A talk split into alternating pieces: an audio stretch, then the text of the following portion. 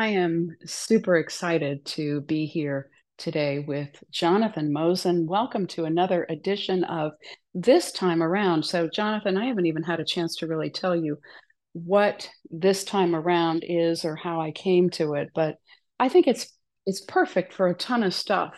It it really means that this time around anything can be a new possibility, a new terrain, um, a new perspective. And since I've known you since, oh my gosh, 2003, 2004. That's a long time you ago. know, I think it's a very long time Mm. ago. And it's super exciting to be here with you and looking at where we are, where everything is this time around. It's nice to talk with you, Debbie, after all this time. It's amazing. Wow. Yeah. Oh my gosh. So, you know, I have to say, when I met you, you were already legendary. Like everybody already knew who you were from ACB radio days, main menu days. Um, you out there doing so much tutoring and helping us all know more of the landscape of technology. And I can remember thinking, hmm, I've been involved in radio in the past. Maybe I'll get involved in ACB radio one day, but you were making it all happen in so many ways with um, all the different streams of ACB radio. And so I think when I, when I met you, I remember I was standing outside of Marlaina Lieberg's door in her in uh, at the national convention, and you were I think you were coming out of the room as I was going in. Right. It was Braille note, Braille note kinds of things. So that had to be even 2001 or two, actually. Right. And you were so gracious, as you still are. You were very gracious. You, um, you, I remember feeling like you talked to me just for a minute, like you knew who I was already, and like I was the most important person you could be talking to in that moment. And I remember feeling connected to you right away. Well, that's very kind of you, and and we've uh, been in touch over many years, on and off, and it's one of those things where you can Mm-hmm. not hear from someone for a while, but then when you do, it's like you've never not been in touch. So. It's it's one of those Yeah. things. And in, in terms of ACB radio, I think one of the things I'm proudest of having founded that and put the infrastructure in place and basically set some rules around it that still apply is that when we got started in 1999, it was a lot harder to do streaming and recording audio on your computer and that kind of thing than it is now. And a lot of people thought that they couldn't possibly do this and that you had to be some sort of tech elite person to get this done. And what I really like about my time at ACB Radio was reflecting on how many people we got producing content and building their confidence and saying, actually, yeah, with a little bit of hand holding to begin with, you can do this too. And we held workshops at ACB. You know, I remember we did a SoundForge workshop that a lot of people attended, and we actually actively solicited the building of a community that would create content. And actually, a lot of those people are still producing content, not necessarily for ACB radio, but they might be doing podcasts which weren't around then or different kinds of things. So it's really great to empower other people and to know that this thing is bigger than any individual at any given time and that it's all about community. It is. It is all about community, and you were and still are a voice of empowering people to know that it's possible. I had come out of radio in the uh, late 80s, producing features on what was then known as the Motivation Station.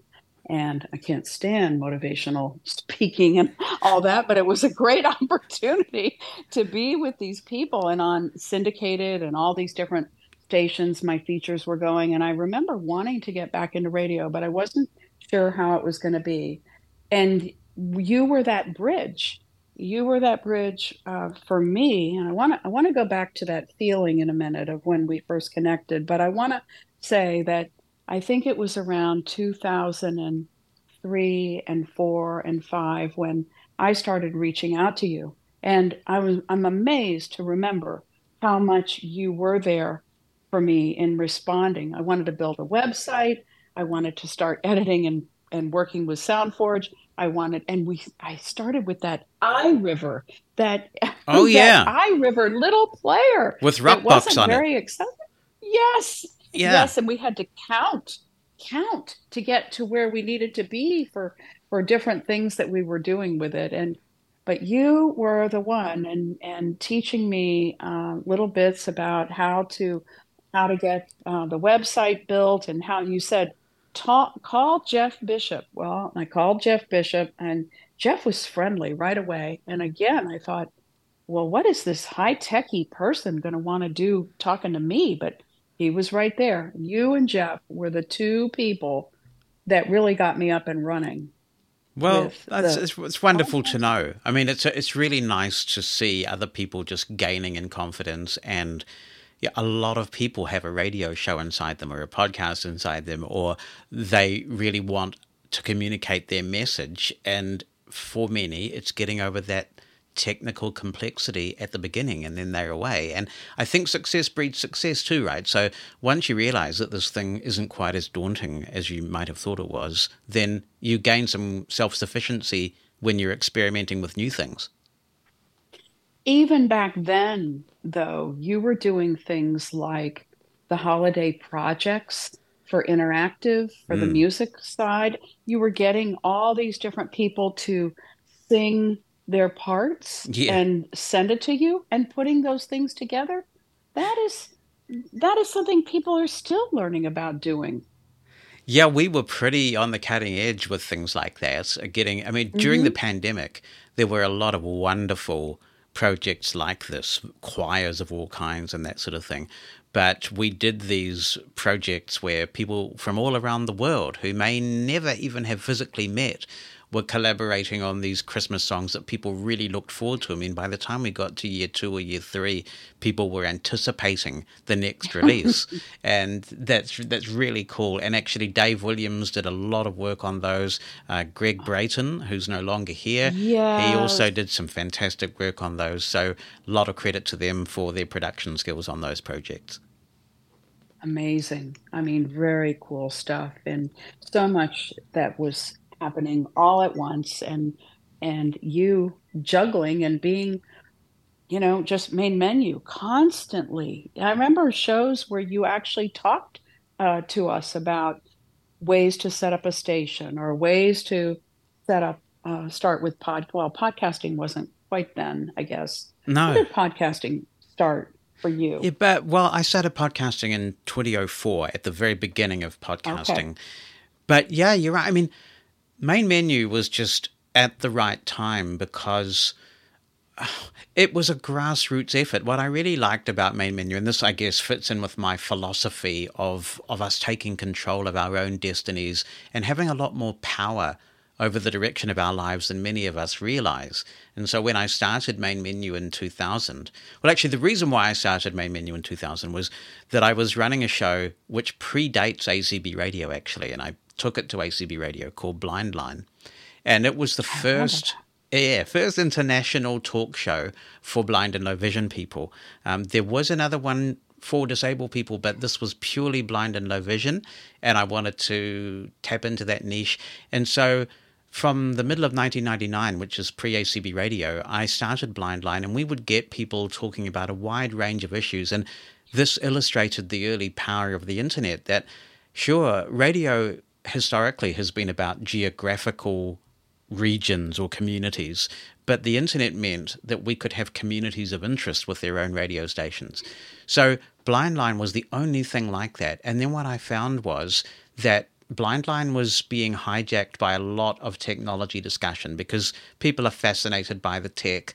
It frustrates them on the one hand, and it tantalizes them on the other because they know there's so much potential if only they could get through the bugs and the learning curve.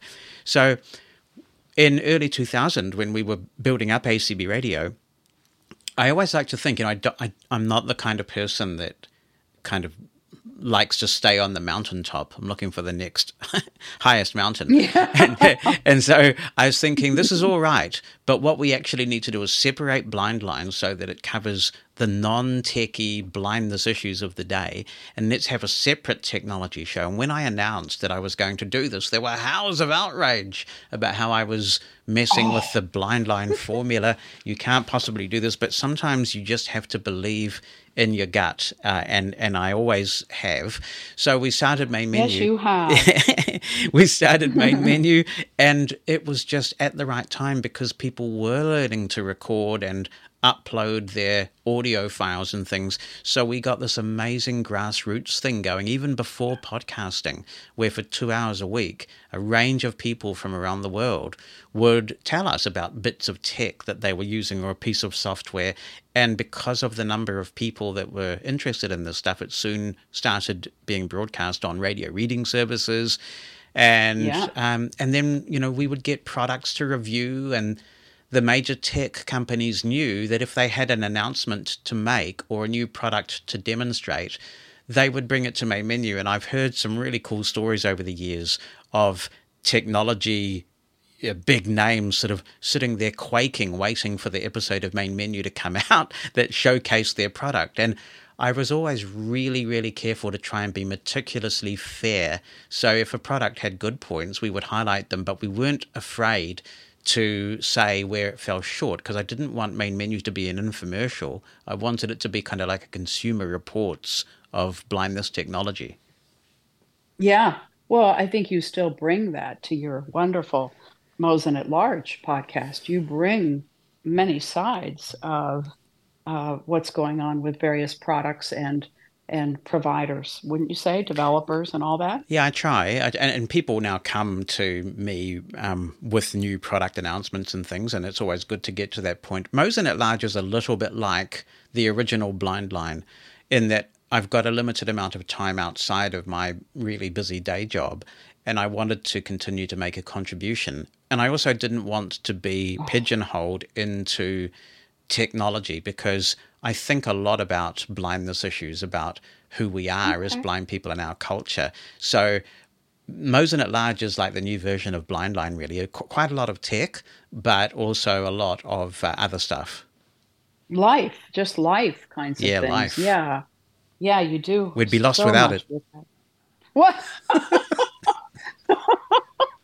well, and I imagine the numbers, the numbers of people that were subscribed to main menu back then or or that were listening or the stats of what you saw and even from the places where it you know radio reading services and places where main menu still goes i your mosen at large is getting some very high numbers isn't it? Oh, very high. I mean you know we can we can get into five digit figures per episode. Um, and it, it it it staggers me really i mean it's it's incredibly nice and humbling that so many people choose to take time when there are so many podcasts out there because it's a much more crowded market than when ACB radio started. So sure. to have that number of people listening uh, every week, and it fluctuates a bit. I mean, um, if, if, if we have a an episode that really interests people, like some new Apple device, or more recently mm-hmm. the Victor Reader Stream, then the numbers will go way up, and then other other episodes not so much. But to know that that audience is there and they're taking a look and deciding whether they want to listen or not is is incredibly humbling and it's a bit of a responsibility really as well and I I take that seriously. How is it a responsibility? what what do you mean by that? Um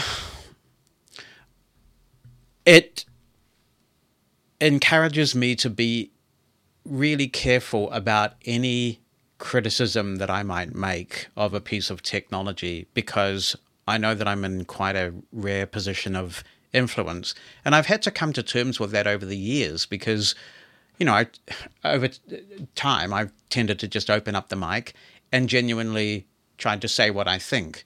And, mm-hmm. you know, I mm-hmm. had an incident recently where I felt strongly compelled to write a blog post on what I believe to be uh, quite a serious miscommunication issue with Aira. Uh, and that blog mm-hmm. post had an, an enormous impact on the community. And so I just, I'm mindful of that now. And I try to use that for good. So uh, recently there was a little bit of uh, confusion around support for the Victor Reader Stream and Audible. And I don't even use a Victor Reader Stream. I'm happy using my iPhone mm-hmm. for everything.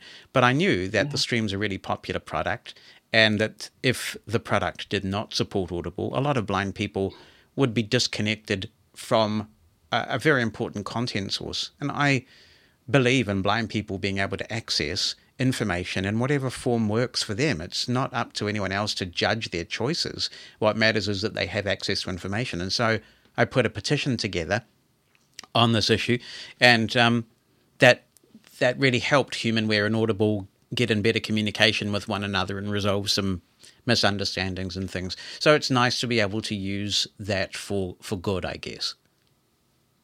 Well, sure, um, and and I think it's it's probably good just from a I don't know professional uh, maybe reputation uh, to be thinking or just contemplating about that leveraging both what it what it means in terms of speaking out to the community and and um, knowing the power the power the influence that you have i will say that there was something else where you made some comments and I saw some discussion on a list about it from different people's point of view of what they thought and and didn't think that you should say and not and I in old time way said this is Jonathan's show. He can say whatever he wants.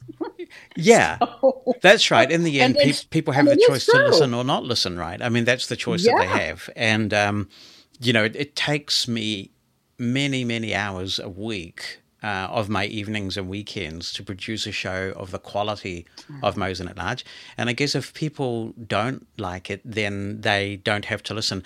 But also, I think sometimes if you can put an issue in a respectful way that might make people think, you can disagree about an issue without being disagreeable. I mean, we had a pretty yes. intense discussion late last year about what constitutes literacy.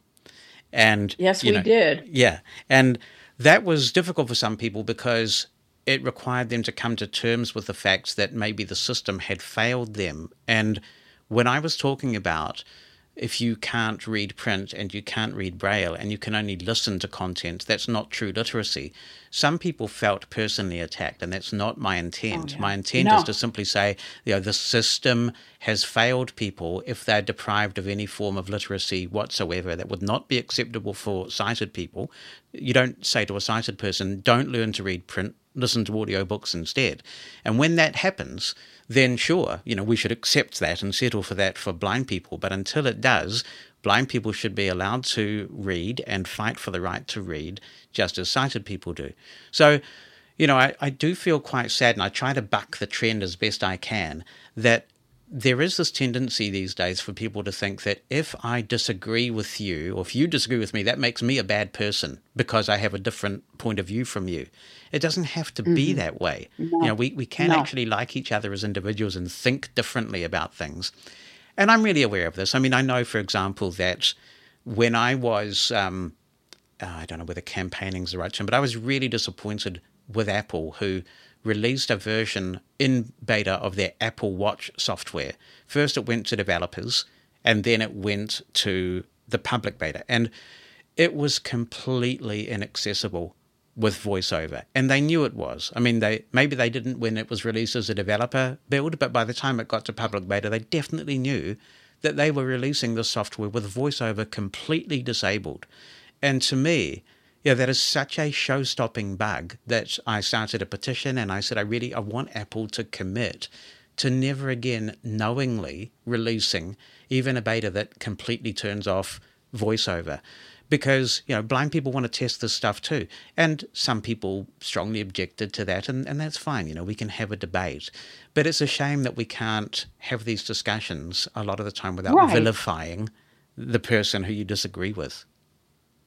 Sure well in, sometimes our community i don't know I, I mean that's another whole thing but i think sometimes our community has maybe so much pent up other things that there isn't always an outlet for. And unfortunately, sometimes things are taken out on each other, sadly.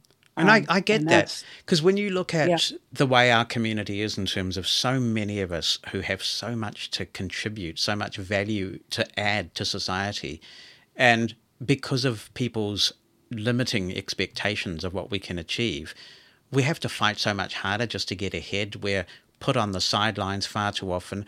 And if for whatever reason, whether it be tenacity or a really good dollop of luck or whatever it is, somebody kind of does get ahead and puts their head above the parapet, you, it's it's a natural human response to think, well, why the hell, why them and not me?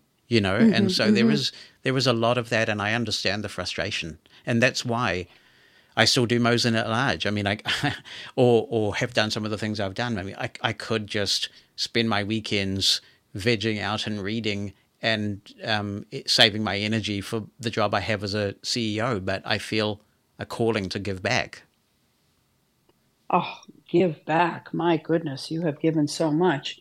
I thought that one of the best debates I ever heard you in, and and it showed what you're saying about people just being able to disagree and still do wonderful things together is the one that you and Paul had last year um, when you talked about Braille, right, and other things that you talked about. I was just back and forth wonderful. That was a fabulous debate that you two had, and I know you. And it's backed up with wonderful friendship. Yeah, well, Paul was wrong, but um, he's all right. no, no, no. Seriously, I mean, the thing, the thing, if you, if you genuinely, if you've researched your position and you believe in it, then you should be able to defend that position without resorting mm-hmm. to personally attacking someone who has a different one. If you get to the point that you have to personally attack someone, that suggests your argument may not be as strong. And I think one of the big challenges with debate, especially in 2023, is that we're not we're far too often not willing to say uh, you know, I had never thought of that. Maybe you're right. Mm-hmm. Maybe I need to mm-hmm. reconsider mm-hmm. this position. And to give Paul some credit, he did say exactly that on a couple of the issues. I don't think I completely changed his mind, but he did accept that there were a couple of issues that he may not have given thought to, and and and I did the same. And that's what we, if we're well, going yeah. to move forward, you've got to do that. Well, sure, and maybe maybe there's a way of both being right or both, you know, I, I just isn't instead of this one's right and one's wrong, you know, maybe there's there are aspects of truth or possibility in what both are saying. Yeah, I mean, a lot of things. If we can meet in the middle, that's that's always yeah. ideal. It's not always possible, but yeah, I was no. pleased with that episode because it gave people a chance to hear both sides of that argument and decide for themselves. So I'm going to switch now. Um, and I, I, actually, there's one other thing regarding um, media to come to maybe after this big one. But um, when I met you, I felt so connected, as I said. And I, I even had the feeling of, wow, I feel like I've known Jonathan forever. And I classify that in a way as spiritual for me. Now, not religious, but there is something, uh, I don't know what it, what I would say, unifying, um, something much larger that feels to me that goes on that I guess I would call spiritual, but like I said, not religious. And it was years later that I heard you speak about atheism for mm. you. And I wondered if you would talk about that, uh, how you first came to that, and and maybe some of what that means to you in light of what I was just saying. Oh boy. Um, yeah. Okay. Yeah. Um, I I did not grow up in a strongly Christian family my parents didn't go to church. I, I, think religious life is not so strong here in New Zealand overall. That's not to say that we don't have some devoutly religious people here. But I guess what I have observed over the years about the United States is that for many, the church is really the center of community life. And a lot of things kind of spiral out of your church connections and maybe Walmart's replacing the church for some people in that regard. I was I was stunned when I spent more time in America how many people in certain parts of the states you just hang around the Walmart in the evening just shooting the breeze, you know, and maybe maybe you'd buy a pack of chewing gum or something just to keep Walmart happy, but people would just congregate there and talk about all sorts of things. So I don't know. Especially um, when you get your morning greeters, you know. but yeah, so it's a different culture. But um but I, I, I, actually had some, um, or one teacher in particular at school that uh, was our music teacher who got me interested, and I voluntarily became a Christian. And I started going to church and was baptized later in life. I mean, I was given the, the I think I was given the classic Anglican christening when I was a very small baby. But this was a different thing. This was the, the, the immersion baptism. I attended church every week for a few years as a teenager. And one of my friends became very sick and um, he and and it started to get me thinking about why bad things happen to good people, and it awakened me to what I perceive to be. Oh, I don't know how can I describe this. I the the the combination of oppression that religion has been responsible for. Now, just bear in mind, you did ask the question, mm-hmm. so you know. I, I did. No, I'm fine. The, the, the, the, kind of oppression that religion is responsible for uh, over the years. Um, and the misinformation, you know, people have been persecuted for demonstrably proven scientific facts. So there's all of that oppression thing, and it's it's also for me, it's a comfort. It would be nice to think that there is some dude or dudette up there controlling everything. But then I came to the c- conclusion well, if that's the case, you know, they sure aren't doing a good job. All the way going back to the fact that if you believe the biblical story, God created the devil, right? I mean, God created Lucifer, and Lucifer went rogue. And um, it, all, all, our problems, according to biblical teachings, started from there. So there's a fundamental flaw in the celestial programming, right? Um, it could have been avoided. So I, I got to thinking about these big existential questions, and I, for me, I came to the conclusion that it didn't make sense that uh, that I would have a better life if I took control of my own destiny and lived by a code that essentially said, actually, I am responsible for me. The best mm-hmm. contribution I have is the one life that I have.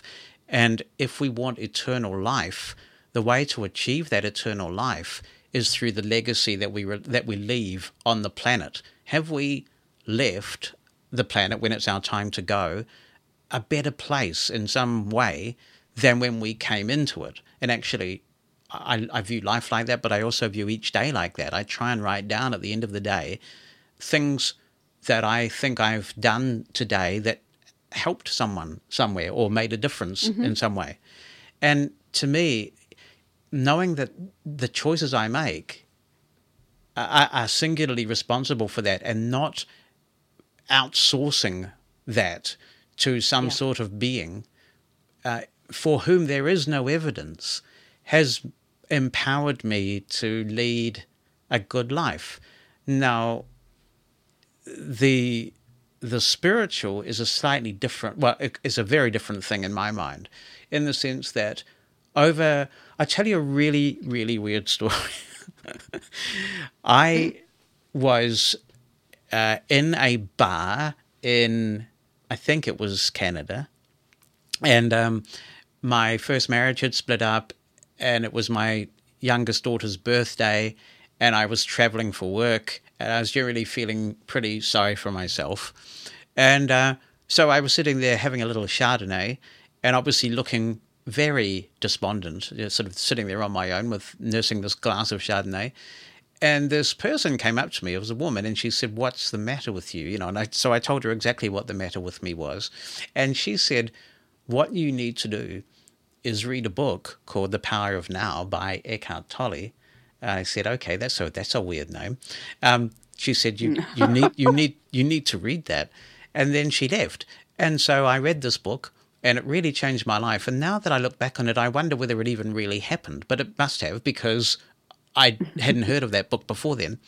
Um, and so over the years, I have gained enormous, I mean, enormous benefit from meditation, uh, from mindfulness practices. I keep a gratitude journal, and and that has helped me a lot. But I I see that as quite distinct from religion, which in my mind is just baseless superstition. I mean, I can point to the science that indicates the significant benefits to one's brain, uh, heart health, mental health of meditation. So I can dig it because it's evidence based.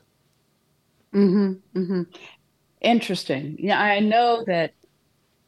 Oh, there have been other sort of crazes or things I've been involved in over the years, and I remember you saying, "Oh, but there isn't evidence for that," and and I was kind of like, "Well, I'm not so into evidence," and that is that is true in in some ways. When I think of um, someone like you saying, "Well," I don't, you know, I don't subscribe to some of what's said in religion. I think of someone saying, you know, um, that that thing about this being in the sky that answers this and that. You know, it's kind of like Santa Claus. Um, are have you been good? Have you been bad? Are you on the list to get um, goodies, or are you going to get coal? You know, it's sort of mythical in a way, and I wonder if that some of what your uh, if if that could be compared to um, some of what you're saying. Yeah, I mean, it's almost parent child too in religion. Look, it's very hard to have these discussions with many Americans, unfortunately. Uh, if I were the Beatles, they'd be burning my records by now. um, but yes, so uh, there is quite a lot of interesting. See, I read about this a lot, you see. I mean, people think that somehow I I've just discarded it and things, but I do read an awful lot on these sorts of subjects, mm-hmm. and so there is mm-hmm. some suggestion. There's there's quite a significant body of work that suggests that Jesus, for example, was an aggregate, that an individual called Jesus may not have actually lived, but let's say that he did. He was a great teacher, and if mm-hmm. you separate all of the oh, um, the the ceremony and the um, what's the word I'm looking for?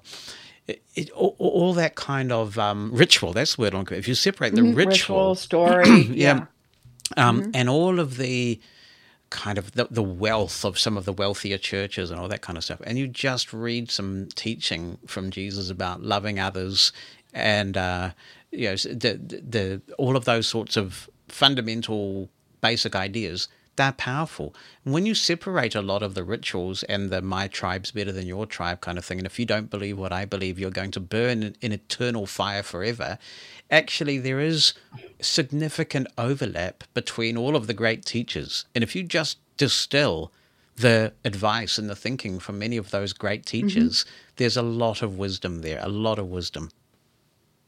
See, that's where I thought you were going to come out on this. That's where I thought that I I know um, I have a another friend of mine who uh, said she is Hindu and her husband is atheist, and they're very close spiritually. Right. So I, I'm not I'm not hearing anything from what you're saying that would would make me think that you don't have many of the same kinds of values ultimately that I have, uh, you know, and that many people have for goodness and kindness. I mean, if there was there was a uh, to be a group of people who stand for some of the greatest kindness and resilience and forgiveness and goodness and you know i would i mean you're you're right there. You're right in that group of people. And so i don't i don't see your belief system as something that takes you away from those kinds of principles well, thank you. And this is again coming back to the fact that often people talk past each other and they have labels, and so as soon as somebody dares to use that word atheist, it suddenly makes them a bad person yeah. or persona non grata or everything. But I'm proud of the fact that I have not inherited my belief system. I have read an awful lot. I read a lot of philosophy, um, things about mm-hmm. religious works, and I've come to this conclusion independently and it works for me. And so, and, and the older I get, the more relaxed I am about saying, look, I, I don't really mind what works for you. I, I, I know that there are atheists, for example, who are um, bad people or you know, not not kind, but there are an awful lot of people who practice oh. religious faith who are oh, also oh, yeah. not kind and who have done despicable things. So there Absolutely. is no guarantee either way. Yeah. Yeah. Wow. That's absolutely beautiful. I love it. And so is there is there any kind of not a being, but is there any kind of an um, an essence or a an order to this to this thing we call life? I'm happy to be convinced otherwise, but based on everything I've read at the moment, my gut says no. You, okay. to, and and people find that hard to accept because you know when you look at this planet and all the things that had to be true for human life to exist the, the the minute differences that could have made this planet inhabitable and yet here we are and so there's a natural tendency to think well somebody has done this well i would say two things first we have to have an appreciation of just how vastly huge the universe is. And so mm-hmm. eventually you were likely to find that exact mix. It's pretty rare. So far, we haven't found anything else. And so the randomness of life, I mean, sometimes really random stuff just happens, you know, and we've seen this in mm-hmm. our own lives.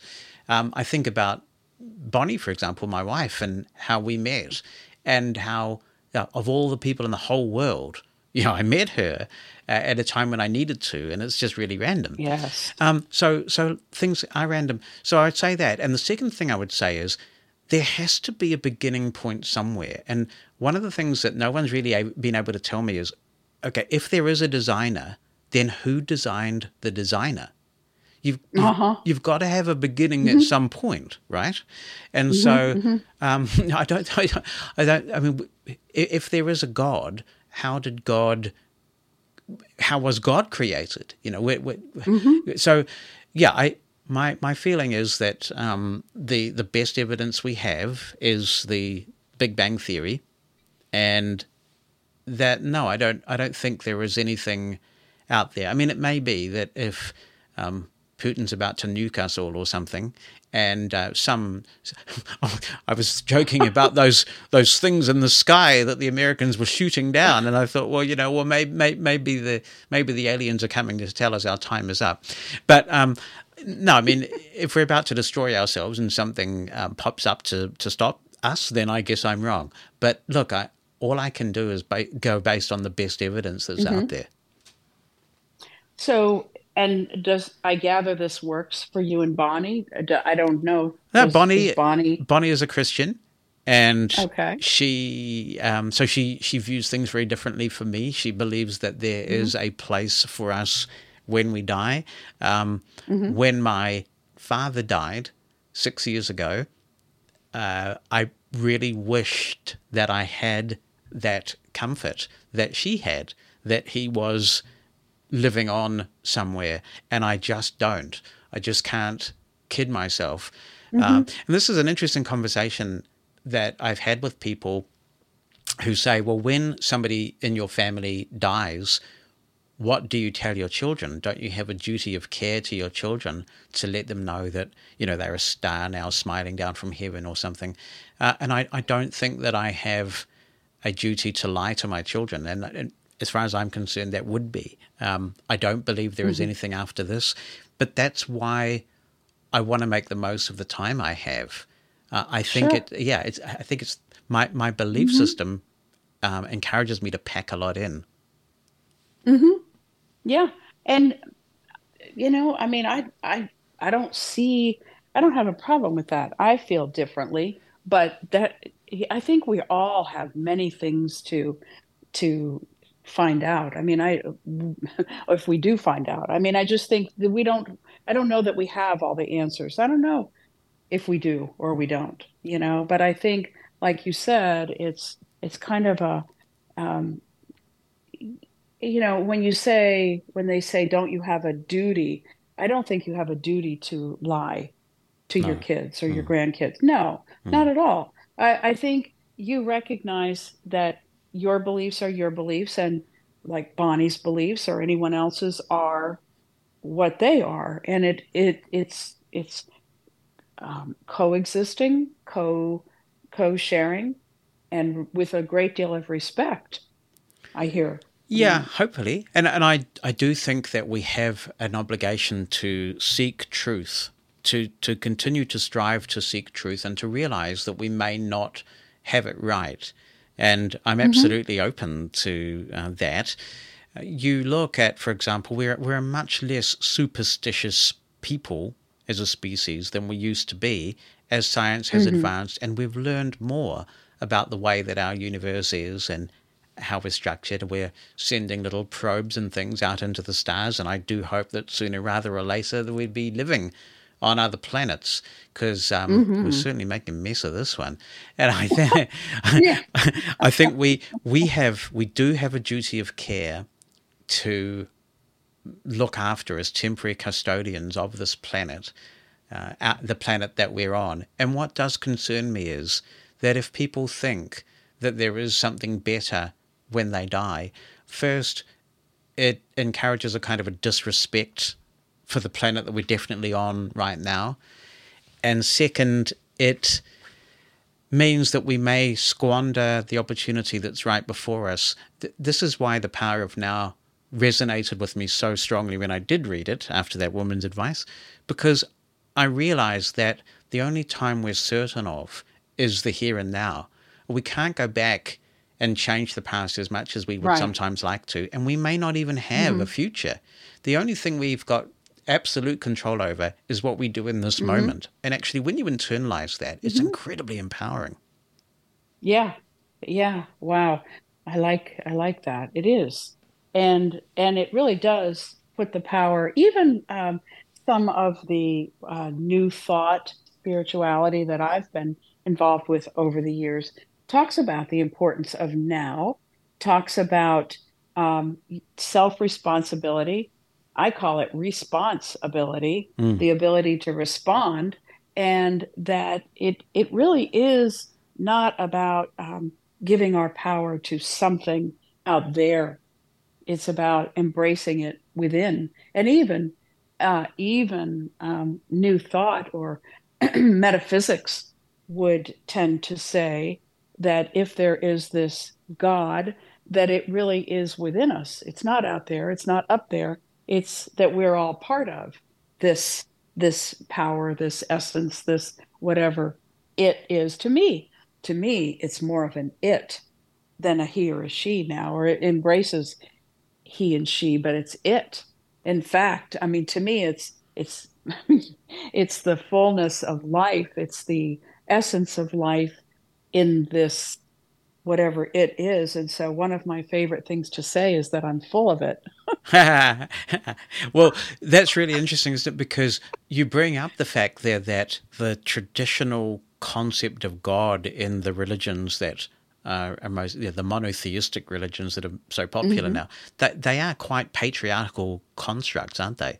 Mm-hmm. Yes, yes, they are. And for a while, I was doing the father mother uh, and then I uh, started hearing, well, you know, it could be personal and impersonal. And I was like, yeah, okay. And and so, I mean, I think it is maybe able to be all things in different ways, but um, to me, uh, when I think of you know the sun rising and your beautiful granddaughter being born and and you know people connecting you and bonnie right at the right time to me there's an it of influence. However, I don't know. I mean, I, I really don't know that we can define it all. I mean, that's the thing. You know, it, things things are so random, and some people see some sort of guiding force, and I don't know. I mean, I, I just I just don't. I don't mm-hmm. see any evidence of it, but I, I, do love it when wonderful things happen for whatever reason. And certainly meeting Bonnie was a wonderful thing. And... Oh, absolutely, yeah. Yeah, and how about uh, how about extraterrestrials or life on other planets? Do you think that that's happening? Well, so far there's no evidence, but you'd have to say based on the balance of probabilities, given how vast the universe is, it does seem unlikely that we are the only intelligent life mm-hmm. or semi-intelligent life to be. Mm-hmm. Um, but but but yeah, I mean, I'd I'd like you know I'm I'm curious about this. I really am. I would love to mm-hmm. know the answer mm-hmm. before my time's up, definitively. Mm-hmm. Um, you, you'd have to say. As I say, on the balance of probabilities, there's got to be something else. But so far, nothing's turned up, and maybe maybe we're better that way. you know, I mean, we don't. We, well, we don't yeah. know whether these know. These other know. beings. What would they be like? Um, would, right. would, they, would they do us harm, or would they would they assist us? Um, are they more intelligent than us? You know, all sorts of things. But I, I do like all science fiction. I'm a big sci-fi fan. Yeah. So here's another thing that I wanted us to segue into, and this is probably a perfect time. What do you think about all that's going on now with with AI? Um, I think it raises some very complex ethical questions. On balance, I'm one of these people that I'm that is optimistic about technology. I think when mm-hmm. you look at what it's like to be a blind person now compared with what it was like to be a blind person even 30 years ago, which is in the yeah. living memory of most of us. I mean, it's amazing. In 1993, there was still so much inaccessible print floating around. It was difficult for many of us to read our local newspaper and participate in the public discourse. Uh, shopping for a birthday present or something was a chore because you had to rely on someone else to assist you, and on and on and on. And we are just so much more empowered now than we were 30 years ago. It's astounding the life change it that is. many blind people have had. It's just so cool. And so I do believe in technology's power for good. Um, obviously, it has its downsides. I, I, was optimistic about the internet bringing communities together, and it has done that, but it's also fueled misinformation and trolling, and, you know, people respond to that differently and have varying degrees of skin thickness. And so there have been people who have literally been killed by the pressure of being trolled on the internet and misinformation abounds and things like that. So, in, in terms of AI, um, AI has enormous potential in a blindness context because, you know, I, I do see a time when there'll be such a big data set that we've gathered together that you can you can have kind of like a virtual Aira agent or something uh, on your f- device, whatever that might be. It might be a phone, it might be a headset, it might be something completely different. Mm. And because of that data set, it can tell you information that you need to know, um, all, all sorts of things like that. So overall, I'm positive, but we've got to be very, very careful because what we've seen is that computers do become more powerful over time. And although it does sound like sci-fi, you, there, there certainly is the potential for us to create an intelligence that's greater than us that may start taking some quite um, aggressive, detrimental action to humans if the AI perceives that we are putting the planet at serious risk. But, you know, that's a long time away, I hope. And uh, I just did an interview uh, just before we recorded this, uh, I published an interview regarding this new voice cloning technology from a company called Eleven uh-huh. Labs. And that really is quite incredible. I mean, it can be used for good on the one hand. I learned a few years ago through Bonnie actually about this journalist in the States who had some kind of virus and it completely took his voice away. And he was a radio journalist. And they got oh. AI to generate a voice for him that could sit on a computer that was essentially a voice print so that he could type his pieces in a Word document and his voice could read them out so he could record that for the radio. Um, So, I mean, there's all sorts of really cool use cases, but we've just got to be careful. We're, we're certainly seeing some really weird speed bumps along the road with Chat GPT and Bing's implementation yes. of that and misinformation. So, look, it's one of those tools that there's no putting it back in the bottle, but we've it can be used right. for good and for ill. Well, I, yeah, uh, Jeff and I have had conversations. Jeff Bishop and I have had conversations about this. I, I mean, we've seen it with audio editing, the way that things can be changed around. We've seen with with written, the written word, how things can be, you know, moved and changed dramatically. So, uh, what's to say they couldn't copy our voice and use it in ways that, you know, to say, well, you said such and such. No, I didn't, but we can do that right now. You know, and, I, and there are some scary things. Yeah, there, there are some really serious ethical considerations. And I'm laughing because uh, with Bonnie's consent, using this Eleven Labs technology, I created a very realistic uh, text to speech engine of Bonnie's voice. And in the most recent Mosen at Large, which is episode 215 for those people going back, I actually did a like a, a, small tech summary, a summary of this week's tech tech news, and I had Bonnie's AI read that, and it's a a bit glitchy in places, but it really, really does sound like Bonnie. And so the other day, I said to her, "Thank you for giving me an exemption from putting out the recycling. And she said, What are you talking about? I said, Listen to this. I've got a recording of you saying. And I played a recording of Bonnie saying, Jonathan, you no longer need to take out the recycling. And she said, You stop that. So, um, I mean, it, it, in all seriousness, though, I mean, it, it yeah. really it really does raise all sorts of issues. Um, what, mm-hmm. how, how can we be assured of reality anymore?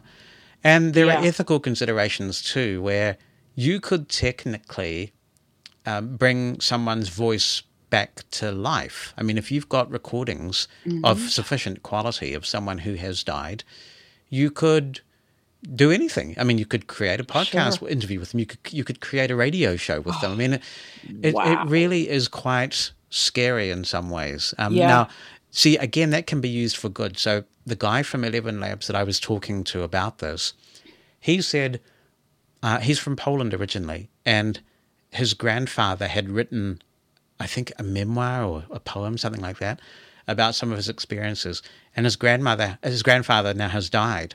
But if they can find sufficient quality samples of the grandfather, then they can actually have this this work of literature that he has left behind read in his own voice.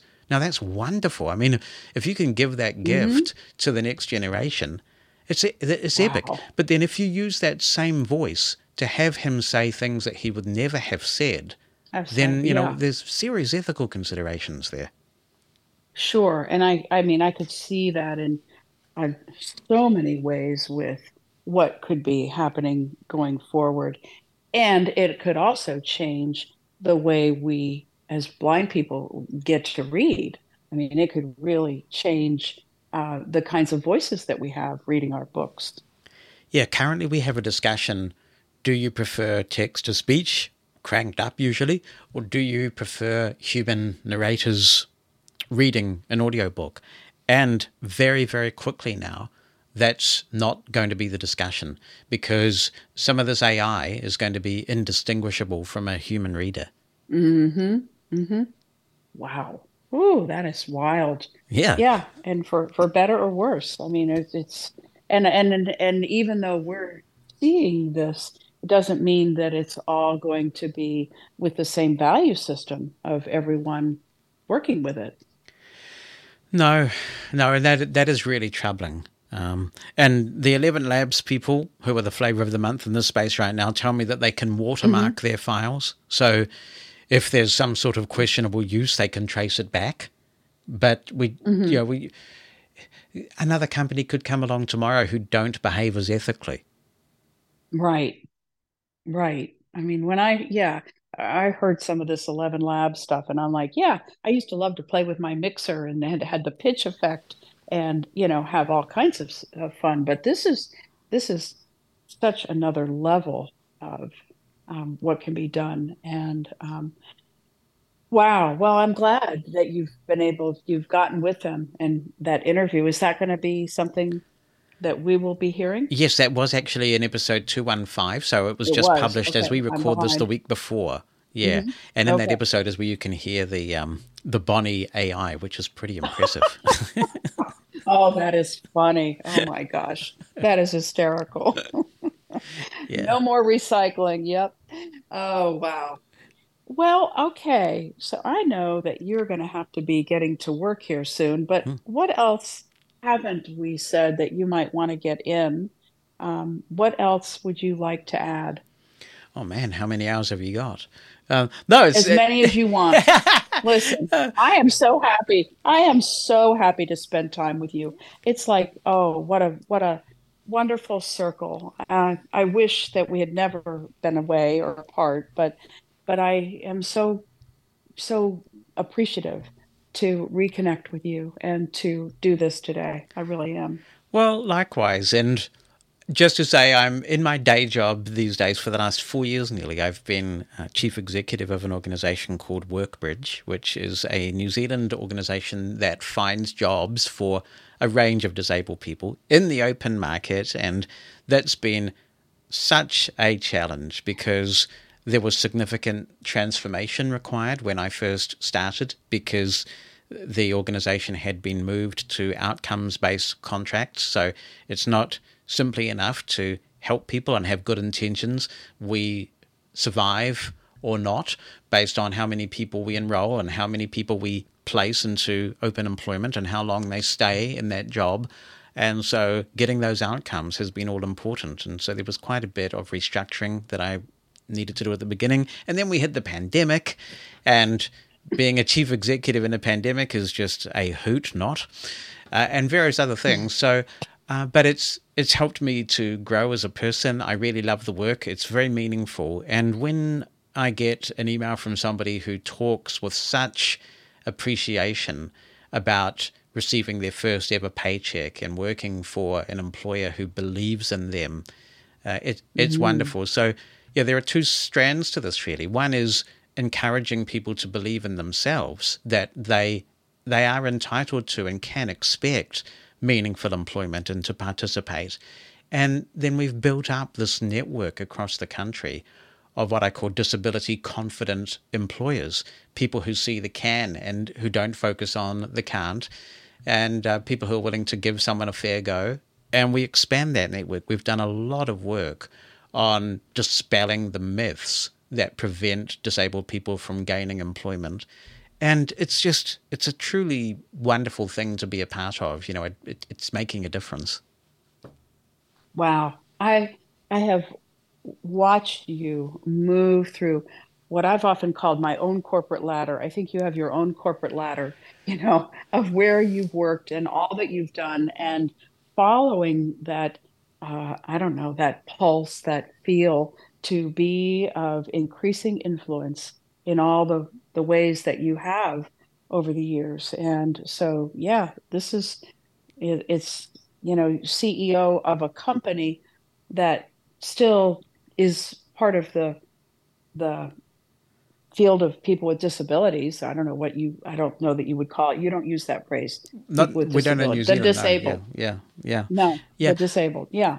Um, and the reason for that, by the way, is that we embrace in New Zealand what we call the social model of disability, which hasn't really gained traction in the US. But the best way to explain this is to think that disability doesn't belong with the person, it belongs with society's choices to disable a person. And to give you an example, and I often mm-hmm. cite this to people that we work with, let's say that it's three in the morning, sounds like an old. Uh, an old John McCain ad. It's 3 a.m. and a phone is ringing in the White House. Um, let's say it's 3 a.m. and for whatever reason, the the power everywhere is out. So it's completely dark. There's no street lights, nothing going on. And because of some emergency or other, there are two of us that need to get to my office on the third floor of the building. And I'm blind and the other person is not. And the lifts, uh, the elevators are out who would be the disabled person in that situation?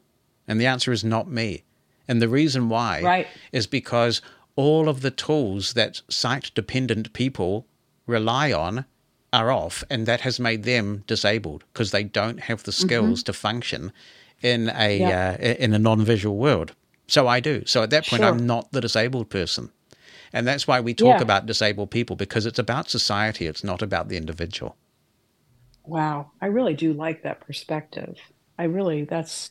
I know I've heard you say it, but this time I think I really heard it. I like that, and um, yeah, I mean, I often will say, well, they talk about disabled vehicles. Are they going down the road in glasses and wheelchairs? You know?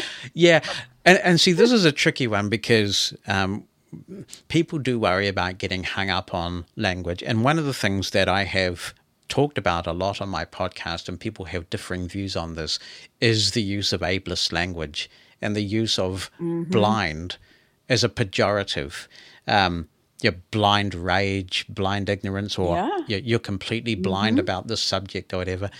And uh, it has become a, a, campaign of mine. I've written newspaper articles in this country saying, you know, you wouldn't denigrate women, you wouldn't denigrate ethnic minorities, but you seem to have license to denigrate disabled people. And it's not just blind people. I mean, you know, crippling house prices, um, pleas to this oh, politician yeah. have fallen on deaf ears, and essentially yes. all these things that make disability a negative. And I have mixed success. So, one of our major media outlets has now tried to stop it. They've had meetings with their journalists to say, don't do this, you're denigrating people. Um, there's a radio show that Bonnie and I listen to in the morning with a brilliant broadcaster. And just in the last month, she's used the word blind as a pejorative four times. It's, it's sort of like it's come out of nowhere. And so I sat down and rather than rant, I wrote her quite a lengthy letter explaining the harm that this does. That when the word blind seeps into the psyche like that as a negative and a pejorative, it does influence the way people think about blindness in the subconscious. And so that can affect yes. our job prospects. It affects public policy allocation because people are quite blind with useless, essentially. Um, so it really does mm-hmm. have quite complex subconscious effects. And I wrote this and I I got the most just yesterday I got the most profuse apology back and a real empathy and an understanding. And she said look I I'm really sorry that I uh, required you to even write this through my behavior. And you're absolutely right. It's something I hadn't given thought to and I, and I won't do it anymore. And please call me up on it if I ever accidentally do. But it was just so wonderful to be acknowledged and heard. And then on the other hand, our public broadcaster is just completely indifferent, and they'll come back and they'll say, "Ah, we've used blind like this for years. You know, go away."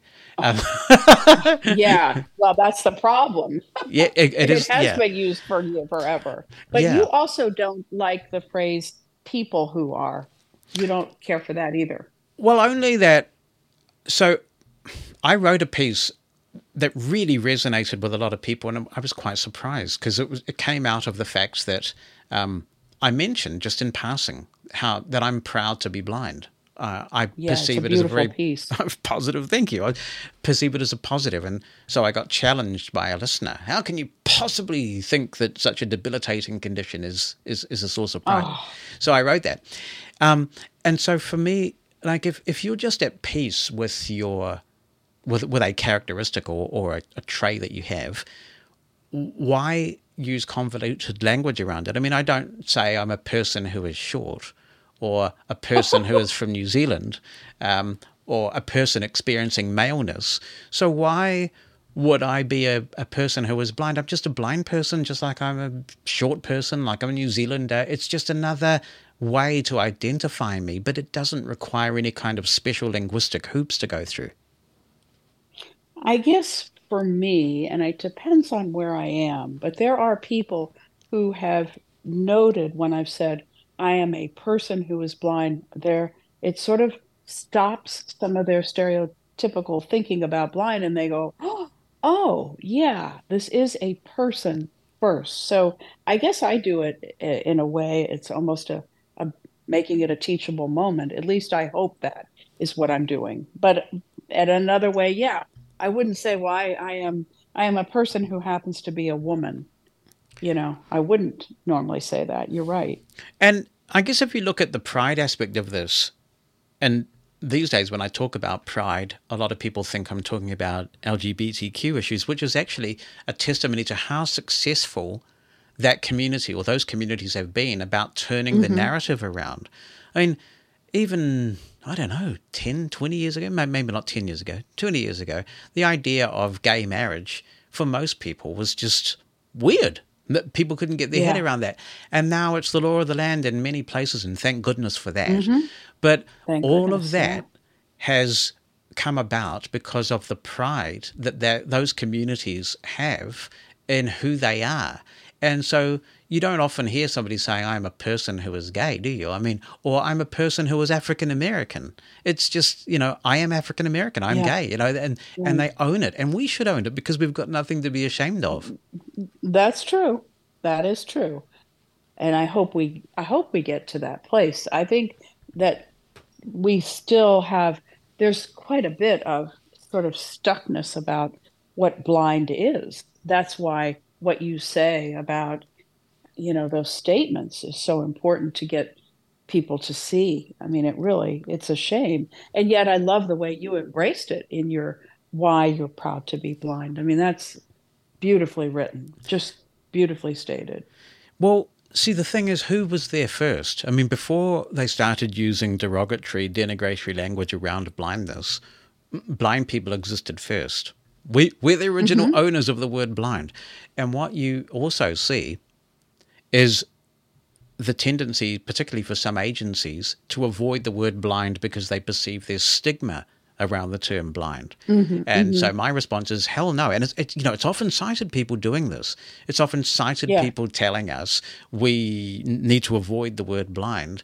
And so you have this latest buzzword thing about people experiencing sight loss. Now, as far as I'm concerned, that completely excludes me because I was born blind. I've never had sight exactly. to lose. You know, so sure. don't don't do that. And so, no. you know, and when I when I come across it, I actually stop and I say, no, I, I don't have sight loss. I, I know some people do, but I yeah. I'm blind because I never had sight in the 1st mm-hmm. place. Mm-hmm. Yeah, no, I I can definitely get with that, and and all this, you know, handy capable and uh, yeah. you know the uh, sightless and you know visually challenged and yeah right and, and, i'm not challenged. the other really big yeah. one is differently abled. That's another thing. Yeah. yeah. Yeah a lot of people don't like i did like that. I don't know. It's a little convoluted though. You know it's it, it's you know i i liked uh i liked people with disabilities. Yeah. Um but again it's longer to say and and you know and like you said, we're not always the ones who are disabled. You know, no. I mean, I love that example. Yeah. And the other thing too is that th- there's a downside to this, which is that people become so nervous about saying the wrong thing that it discourages discourse. Um, and th- this is something that we work on with our customers. This is one thing I changed here too, is that we don't talk about clients anymore. We talk about customers because I want mm, uh, I yes. want the people we work with to be treated as valued customers entitled to a high quality service. But Beautiful. one of the one of the things we talk to our customers about is um, the, the idea of what we call positive disclosure, because although I would never for a moment want us to go back to an era where there wasn't legislation prohibiting discrimination on the grounds of disability. What it can mean is that an employer does have some genuine questions about okay, how would you work with our systems? How would you do this job actually? Because I'm not blind and I don't know. And I genuinely need to know because this is my business we're talking about and I get all that. But if they feel impeded about asking those questions for fear of saying the wrong word or coming a, a, a, a foul mm-hmm. of the discrimination law, then the employer will just assume, and you know what they say about assume, right? And, yeah. and and that means that that the person might miss out on a job that they would have gotten had they been able to have an open conversation about the fears that the employer has. So we do a lot of work on this positive disclosure where we encourage people to own the job interview and say, you know, at a certain point, well, you know, you obviously see my white cane. You may be wondering how could I do this job? And let me explain to you the computer Beautiful. technology I use, and that kind of stuff. Beautiful. I was always open in yeah. cover letters, making it a positive. And I know a lot of people say, "Oh no, no, no, I would I would not say anything, uh, you know, beforehand." But I think, yeah, I mean, and I I do even teach. I think there are times and places to ask questions. I don't like to feel like a pamphlet that I have to answer everyone's questions everywhere all the time. But there there are times and places for it, and certainly in an interview that's going to help to bring to light any of those any of those things that could be assumptions and make it a, a positive environment for uh, you know someone saying, yeah, well, this is how I manage these things. This is how I do these things the big challenge is definitely when do you disclose as well as how. Mm-hmm. And so, sure. If the really nice thing is that there's an increasing number of workplaces that are seeking diversity and that are that have some yes. matrices in place that measure how diverse is their workforce. So actually now disclosing your impairment can be a positive and can get you onto the yes pile. But there's also a counter argument that says that they are looking for any excuse to put someone on the no pile when they're doing the um, the filtering before they select interviewees. And so, in some cases, if you disclose too early, you may be shooting yourself in the foot a bit. But this, I mean, there's no right answer. And I think you just have mm-hmm. to look at each individual job application and situation and decide, you know, what to do. If, if I was sending a demo in for voiceover work, for example, or, or radio work, I wouldn't disclose then because it it makes no difference. Right. Yeah. It doesn't make any difference. That's right. Well, yeah. and there was a time, a lot of time, when disability wasn't even included in diversity. No. And yeah. wasn't included as minority. It's still you know? the case. I, I, mean, we, we constantly yeah. have to fight that battle and say, you know, don't don't forget to include disability when you're looking at diversity. And I don't know the exact statistics in the United States, but here in New Zealand, it is dire. I mean, our last census, we're about to do another one, but our last census estimated that about 24% of New Zealanders have some sort of impairment. And 48% of disabled people are not in employment, education, or training. And this is a shocking statistic. Um, the unemployment rate of disabled people overall is well over double that of the non disabled population. It's pretty low here right now. So mm. we've got some dire statistics, and it's a really complex labyrinth of things. A lot of it's about expectations of the of the disabled individual and expectations of society and employers. You know, a lot of people don't think disabled people are worth investing in. Um, so mm-hmm. th- it's those challenges that keep me so motivated because I, I guess I like to make change, and there's a lot left to do. Yeah, but you've been so good at doing that over so many years. I, I have to say, I mean, when I think of you back, you know, Humanware, Freedom Scientific, Aira, I mean, just on and on. You have you have been on that pulse of going in those directions to Whew. use your abilities to make a difference. And and wow, I mean, I just I'm just cheering cheering for all of your good work over this many years. Well, thank you, and it's been great to catch up and um, have a chat about some issues which which may well generate a bit of response, I guess. may well. Mm-hmm. I think very positive, though. I really do. I think I think very positive, and I appreciate your willingness to go in the directions that we've gone today, and and wow, and your time and your flexibility. So I Thank you so much, and um, and I think this will be up later this week.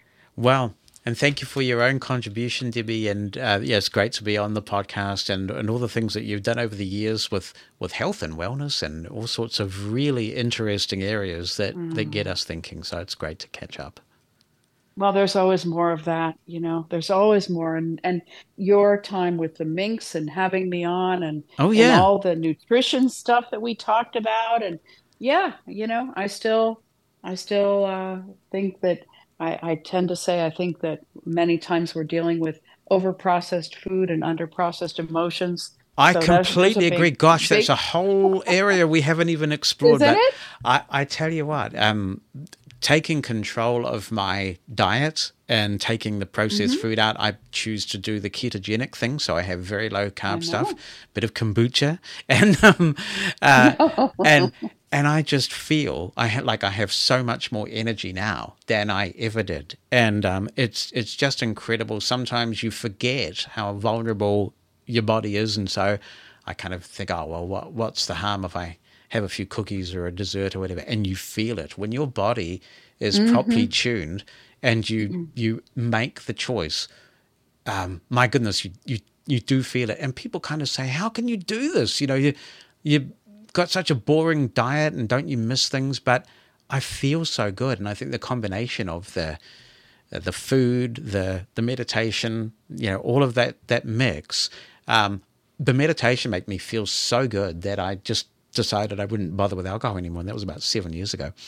Um, and so I just feel fantastic and well tuned. And so you don't want that stuff in your system anymore because it's just it plays havoc with the way that you feel doesn't it give you uh, more resilience or a, a, a, almost a longer fuse or ways of dealing with things that could have been problematic or could have been reactive? Yeah, it definitely does. I mean, I think it was just a wonderful combination of things that I really stumbled upon ketogenic eating and meditation and things, and really embraced all of that uh, lost a massive amount of weight, and all those mm. things happened before uh, this really high pressure job that I now have, where we have 120 staff around the country. Things tend not to come to me unless there's some sort of problem or significant decision. And I know that had I not been living the kind of life I am now in terms of what I eat and how I look after myself, it and and when I look back on the pandemic, for example, the whole thing would have got mm. on top of me a lot more. yeah, yeah, sure. Mm. It's a, it's great, and I I am so happy that you and Bonnie have each other and the lives you have. I just it's just beautiful. So me too. She's very wow. tolerant, um, but no, she's she's great. We uh, we wonderful we, woman. We get on so well, and she's super intelligent and um, just a really warm person. And uh, mm-hmm. she she's one of those people that just has a natural curiosity about the world around her and others, and um, she, she remembers things that I'm just useless at. Like, you know, she'll meet someone, and she'll remember what the name of their cat is, or you know, things like. She has. She's one of those like people that could have come out of a Dale Carnegie book because she takes a genuine interest in other people, and she's yeah. she's brilliant. Yeah, I remember the first time I spoke with her in Clubhouse, mm. and um, you know, and it was just great. It was just great to be with you both in there. That was kind of the first time we got to speak after many years. Oh so, my word! Wow. Yeah. yeah. yeah. You and you and me, and then the first time I had ever spoken with her. So, yeah. Wow. Well. Yeah. Huge appreciation. Thank you so much. It's and, a pleasure. Uh, thank you for inviting you'll know me. When it, you'll know when it's well. Thank you for doing this with me. Such a huge influence you've been. So, uh, absolutely, I knew when I was going to start this that you're one of the absolute first ones that I. You know, we didn't. You weren't. Didn't get to be at the very beginning of this series, but I'm so glad to do it now. It's so. an honor. Thank you.